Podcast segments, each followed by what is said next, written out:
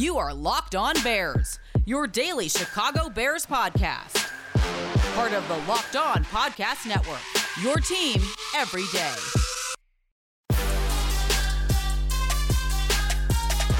I didn't think we'd devote a whole podcast episode to the Chicago Bears' seventh round nose tackle. But then I heard Khyiris Tonga's story, and I know you'll be rooting for him just as much as I am.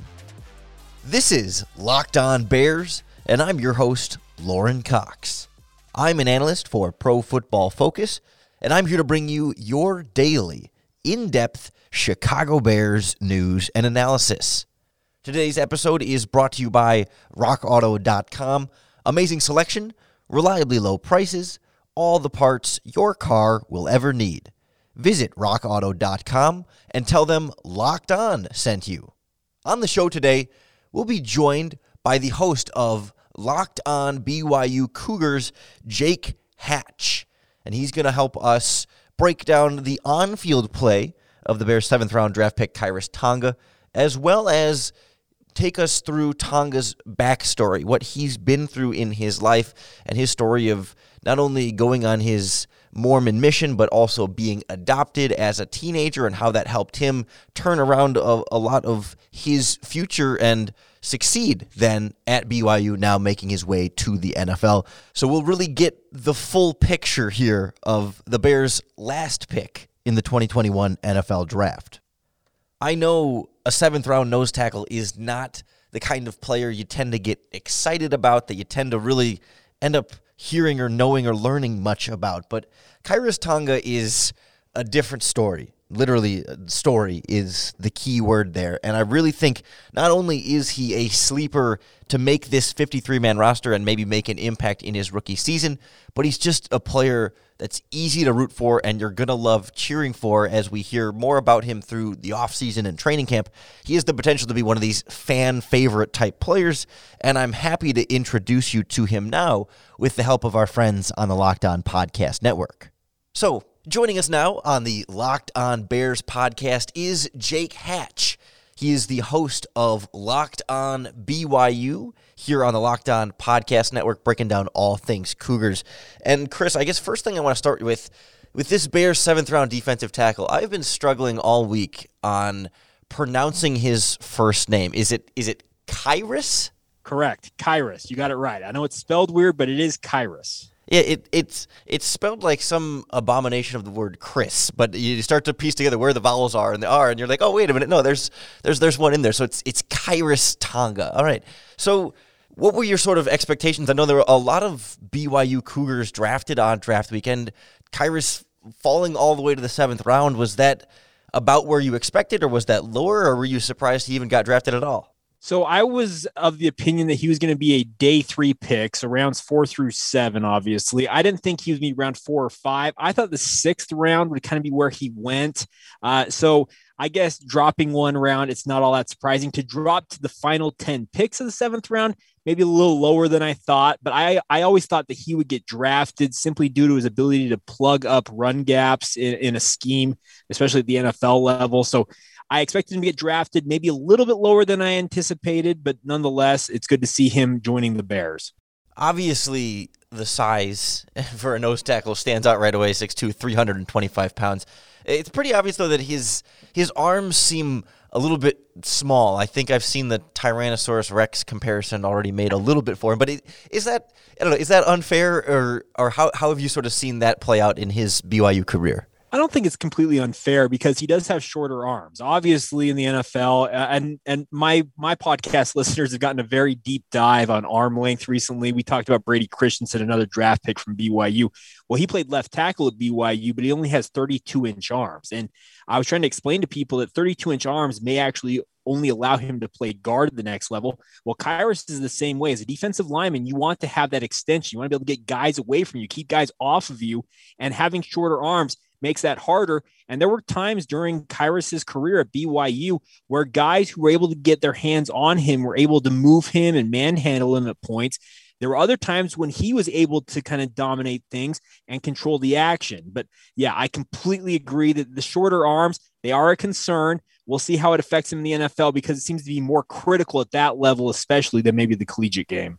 Yeah, and I noticed too, it doesn't always jump out when you see a 5.07 40-yard dash. I mean, it's kind of like, oh, well, it still starts with a 5, but at 325 pounds, that seems like a large chunk of man moving pretty quickly. Do you see, I guess, 40-yard dash, you don't typically see a defensive lineman running that kind of length on the field in terms of long speed, but do you see some of that explosiveness show up on tape? You do. If Bears fans out there want to see Khyiris Tonga at his absolute best, what I feel like was the best game he played in a BYU uniform, go back to the 2019 season when BYU beat USC in Provo. It was a big upset when I believe USC was ranked 24th at the time. Khyiris Tonga in that game was absolutely dominant. He showed everything he needed to show, I felt like, that would be attractive to people at the NFL level. And he is a guy, yes, that very much can move. We'll talk a little bit more about his backstory because it helps explain, I think, some of the speed. But this is a young man who Kalani Sitake, the head coach from BYU, told us in, I want to say the last offseason, so it would be between the 2019 season and the 2020 season, that he felt like Khyiris Tonga would be able to run in the 4.9s. And it left all of us kind of agape, like, coach, that's your nose tackle you're talking about. And you're right. A 5.07, it starts with a 5, but that's still a very, very quick 40 time considering, he weighed in at 325 pounds. And I'm not going to lie, he played at BYU at a heavier weight than that. Yeah, is the weight a concern? I mean, there's obviously you want a pretty big number, but at some point it becomes too much. And there's such a thing as good and bad weight, and I think it can be hard for us to tell just from looking at a picture of him or watching him on tape as to just where that might end up sitting. So has that been a struggle for him, or how has the weight affected him throughout his college career? It's fluctuated, and it has affected him at points during his time at BYU. The coaching staff kind of pointed that out and said, hey, when he's playing at an ideal weight, he's nigh unto unstoppable. But when he's too heavy, that's when it starts to affect him. He admitted during pro day at BYU that he played, I believe last season, he said around 345 or 350 pounds. And there were times during the 2020 season where it seemed like he may have been a step slow. He really worked during the NFL draft preparation season to cut down on that weight. He said he wanted to show that he was in shape, that he could get his weight under control. Checked in at about 325 at pro day. And he said that the hope is that he could stay around that number, because that's what he thought, in his opinion, was his peak or ideal number weight-wise. How was his role, or what did his role look like in the BYU defense? And how does that defensive line operate? Is he more so asked to just hold a block and, occupy space, or, did they ask him to do a lot of penetration, or how did that assignment play out for him? So one of the chief things that BYU fans got grumpy about the last couple of seasons was BYU changing their scheme seemingly for a guy like Khyiris Tonga game to game, depending on who they faced. There were games where Khyiris was a true heads-up nose tackle, where he was asked to take on double and triple teams and just essentially plug up the opposing offensive line. There are other games where he played in more of a kind of a 4-3 set, where they moved him out to maybe a 1 or maybe even out to a 3 technique. And at that point, they kind of asked him, okay, yes, you're going to have your run responsibilities, but we also want to get some penetration up the middle. So he played in a myriad of different schemes inside of a single season, it felt like, at BYU. And I almost think it worked to his detriment in some ways, because it felt like week to week, you didn't necessarily know what you were going to see from BYU's defense scheme-wise until game time. And obviously, any player, they like to kind of know their role. They want to know what they are going to be focused on. And I think the hope is that once he gets here with the Chicago Bears and into the NFL, he finds a role that fits him, fits his skill set, and he can dominate at that point. That's what Bears fans want to hear about their 7th-round pick. I mean, that's as much as you could possibly hope for from there. So that's exciting to hear. And I think Bears fans should be excited to hear about Tonga's story. And we're going to have Jake take us through some of Khyiris' background and how he got to be at BYU and now to the NFL next on Locked On Bears. Hey, Bears fans, listen up. Nugenix, the #1 selling free testosterone booster at GNC, is offering a complimentary bottle to all football fans in America. To get your complimentary bottle of Nugenix Total T, text DRAFT to 231-231. This unique man-boosting formula is powered by Testofen, which helps boost free testosterone and total testosterone levels while increasing energy and lean muscle mass. Plus, text now, and they'll include a bottle of Nugenix Thermo, their most powerful fat incinerator ever, with key ingredients to help you get back in shape, absolutely free. Text DRAFT to 231-231. That's DRAFT to the number 231-231. Message and data rates may apply.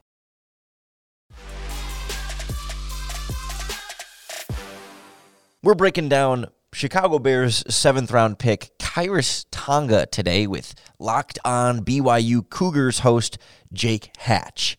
And Jake, you teased it a little bit earlier about Tonga's story and some of his background coming to BYU and during his BYU career. I think we all know the age is a little bit older because he did have his LDS mission, but I kind of get the impression from you that there's more to this story. Yeah, so there is. And so let me explain a little bit. This is a young man who's from Salt Lake City, Utah, and he went to Granger High School. And Granger High School is one of the high schools on the other side of the tracks, to use that expression. It's one of the lower-end high schools in this state. Have a lot of free lunch, waivers, all that type of stuff. It's just kind of low-income population around that area. Well, Khyiris, he was a young man who showed promise playing football. And what happened, funny enough, when he played at Granger, you won't believe this, Lorin, he played tight end in high school. He didn't play defensive line until he got to BYU, like you mentioned, after his LDS mission. He had never played defensive line. He was an offensive player.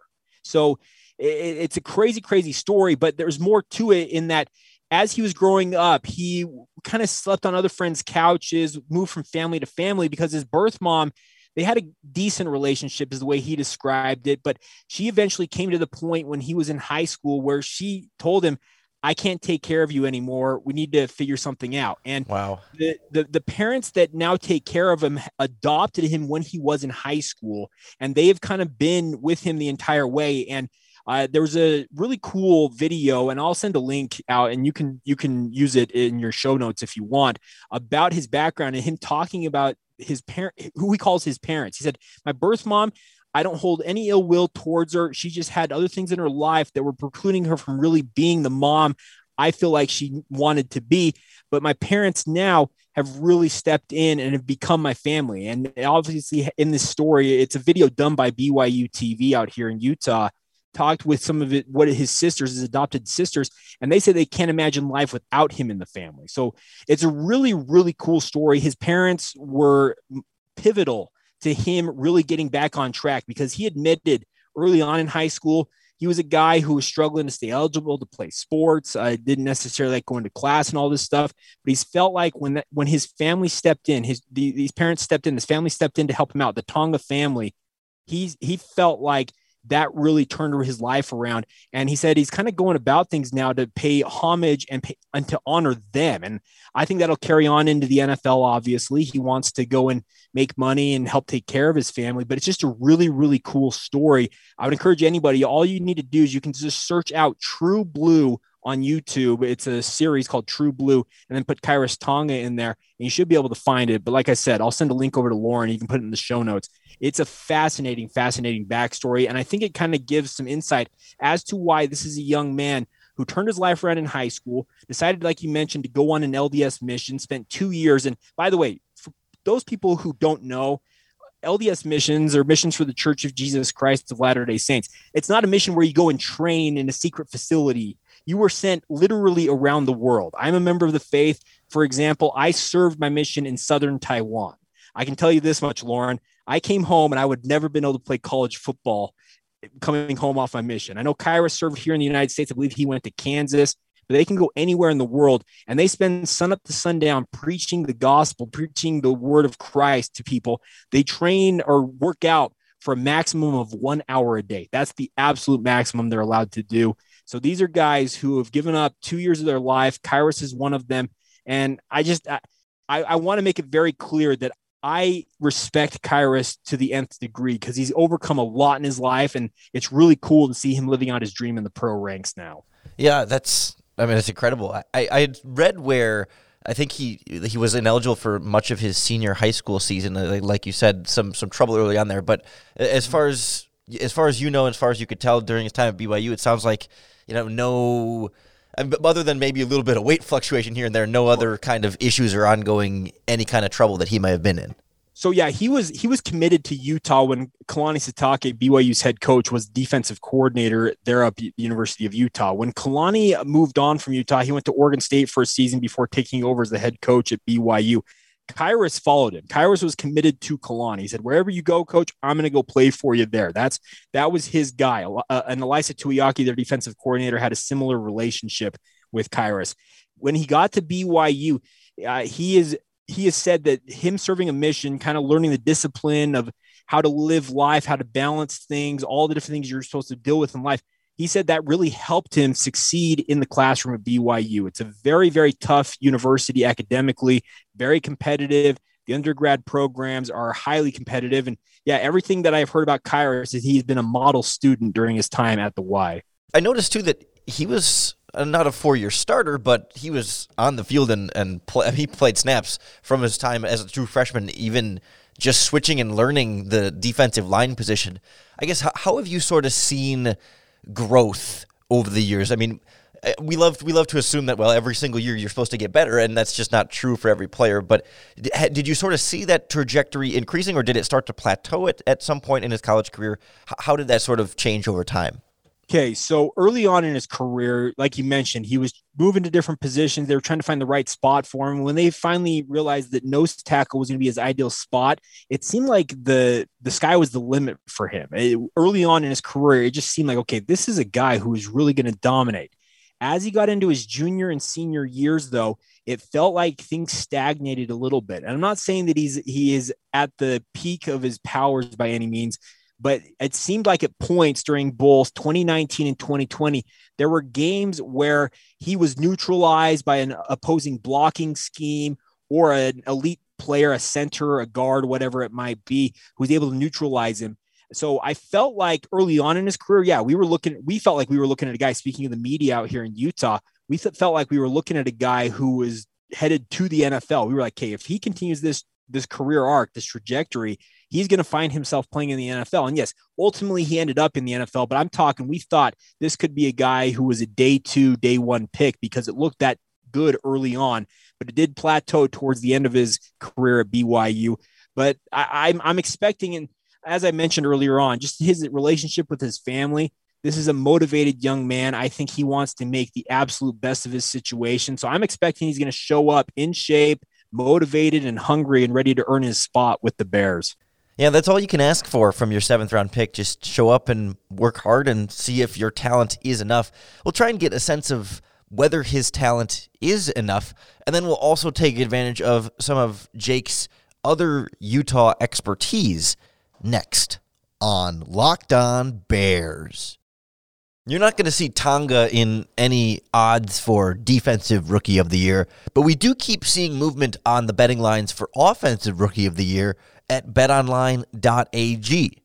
Justin Fields started in second place behind Trevor Lawrence, who has the lowest odds at plus 350.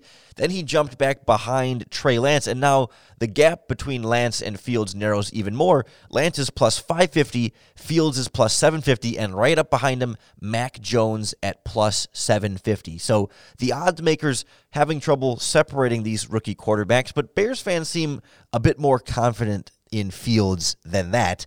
If you want to take advantage of these odds, now is the time to lay some money down at betonline.ag. Sign up today for a free account and enter our promo code LOCKEDON to receive your free 50% welcome bonus with your first deposit. BetOnline, your online sportsbook experts. Khyiris Tonga can be one of those great value parts of this Bears defense. And I know when I want great value on auto parts, I turn to our friends at RockAuto.com. They're a family business that have been serving auto parts customers online for over 20 years. They got everything you could possibly need. Fuel pump assemblies and engine control modules to the easy stuff like brake parts and tail lamps. You name it, they've got it for any vehicle. You just put your car's make and model in and then sort between all the products, prices, and specifications you prefer. Don't spend up to twice as much somewhere else. Go to RockAuto.com right now and see all the parts available for your car or truck. Write Locked On in their How Did You Hear About Us box so they know we sent you. Amazing selection, reliably low prices, all the parts your car will ever need. RockAuto.com. So now that we've gotten a sense of Khyiris Tonga's story and the path he's taken to BYU and now the NFL, I'm curious about his path moving forward. So I'm glad we've got Jake Hatch from Locked On BYU Cougars joining us on the podcast today. And Jake, do you think there's enough of a floor there to earn that spot in year one? I mean, seventh-round picks, generally speaking, tend to be on the lower end of the percentile of making an impact in their first season. Maybe, and not that the practice squad is the end of the world or anything, but, like, do you think the size and some of the fundamental tools there, even though they need some work, certainly, and some NFL coaching, I guess what's your sort of confidence level in an early impact versus a long-term impact from Tonga? Well, see, the odds are obviously stacked against him. He's one of the oldest guys in this draft class, if not the oldest. I think he's 24, almost 25 years old, having served that mission.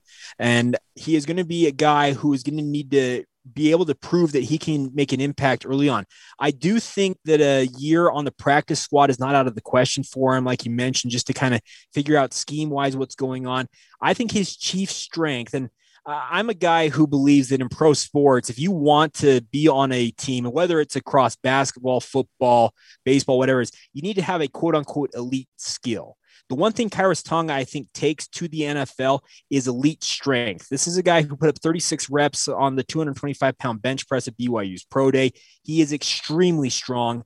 I think that's going to benefit him because I don't see him necessarily being a three-down defensive lineman. I know that everybody, that's what every team wants. They want a guy who can stay on the field at all times.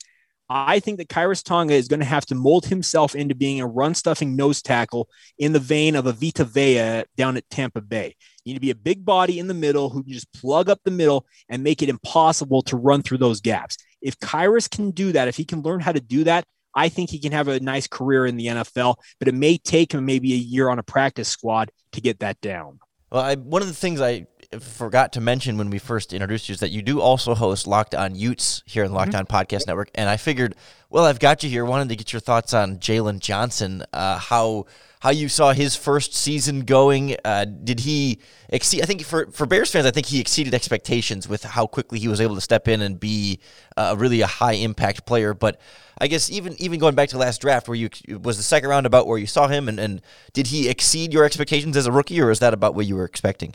I expected him to go kind of that round two range. I felt like he was a good player, and I honestly thought that he surpassed my expectations for him at the NFL. I had very high expectations for him for one reason and one reason only, Lorin, and that is because when he came to Utah, he showed up, and during his first fall camp, we're talking this is an 18-year-old freshman, he sat there with the media during one media session, and they said, hey, what are your goals here at Utah? Because he's not a guy from Utah, like we talked about with Khyiris. He had come in from out of state, and he simply stated, I am here because NFL defensive backs come from the University of Utah. They promised me they would develop me into being an NFL-caliber cornerback.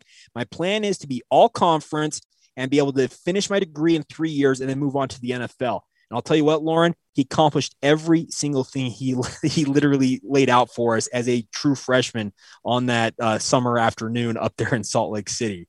He became all-conference. He got his degree. He ended up being a second-round draft pick and became what I felt like was an impact starter for the Bears as that second-round draft pick.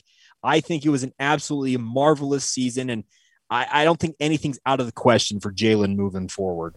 That was going to be where I go next. I mean, the Bears, they cut Kyle Fuller this offseason. They do bring in Desmond Trufant, a veteran, to kind of as a one-year gap. But I think there was a quote. I don't remember exactly how it was quoted from Jaylon Johnson, but he wants to be CB1. He wants to be the number one guy. Do you foresee him? I mean, do you think he can be that sort of like shut down NFL cornerback? Maybe not, Darrelle Revis top five NFL level, but I guess, do you sort of foresee that sort of development? Maybe not right away, but certainly down the line. Yeah, he's still got age on his side. I believe he's only 22 years old this year, and I truly believe he can be a lead cornerback for an NFL franchise, and hopefully it's with the Bears. Like I mentioned, anything that he sets his mind to, I feel like he will accomplish, and I've seen the skills from him playing at Utah, playing in the Pac-12, now with the Bears through his first season. There is nothing out there that I have seen that dissuades me from thinking, yes, that he can be what I would say probably – yeah, I'm with you. He's probably not going to be a top five Darrelle Revis, Revis Island type of guy, Richard Sherman at the peak of his powers, but I still think he can be a top 10 NFL cornerback, no doubt. Well, Jake, really appreciate your Utah expertise. I mean, all things BYU, Utah Utes. I had to run down the Bears roster to make sure there wasn't any other players I could get you for by the time we already had you. But really appreciate you making the time for us. Let everybody know where all they can find your work, even beyond the two Locked On pods.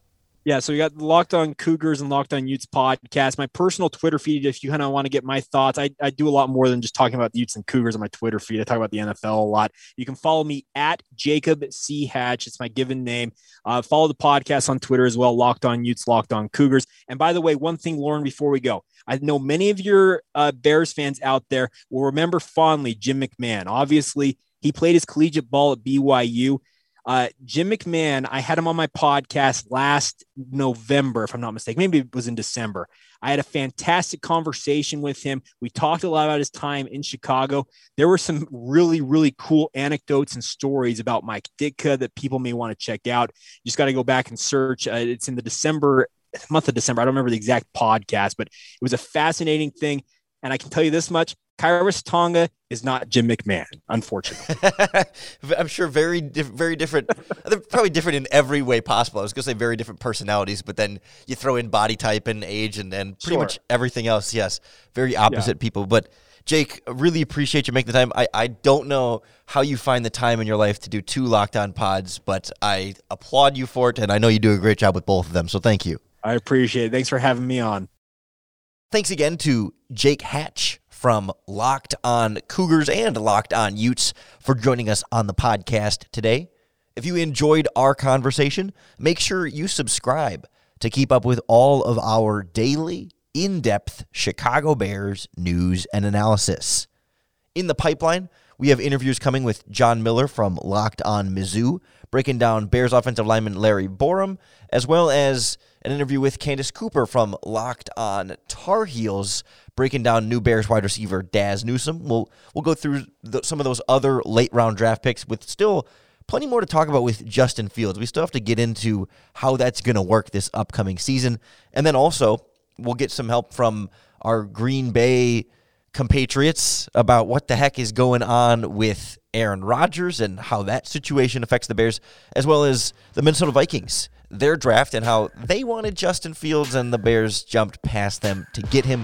And we'll have to circle back to the Lions draft as well and keep tabs on where all three divisional opponents are right now. So we got plenty more content coming your way. Make sure you keep following along with us all off season long. And in exchange, I promise the podcast will help you bear down.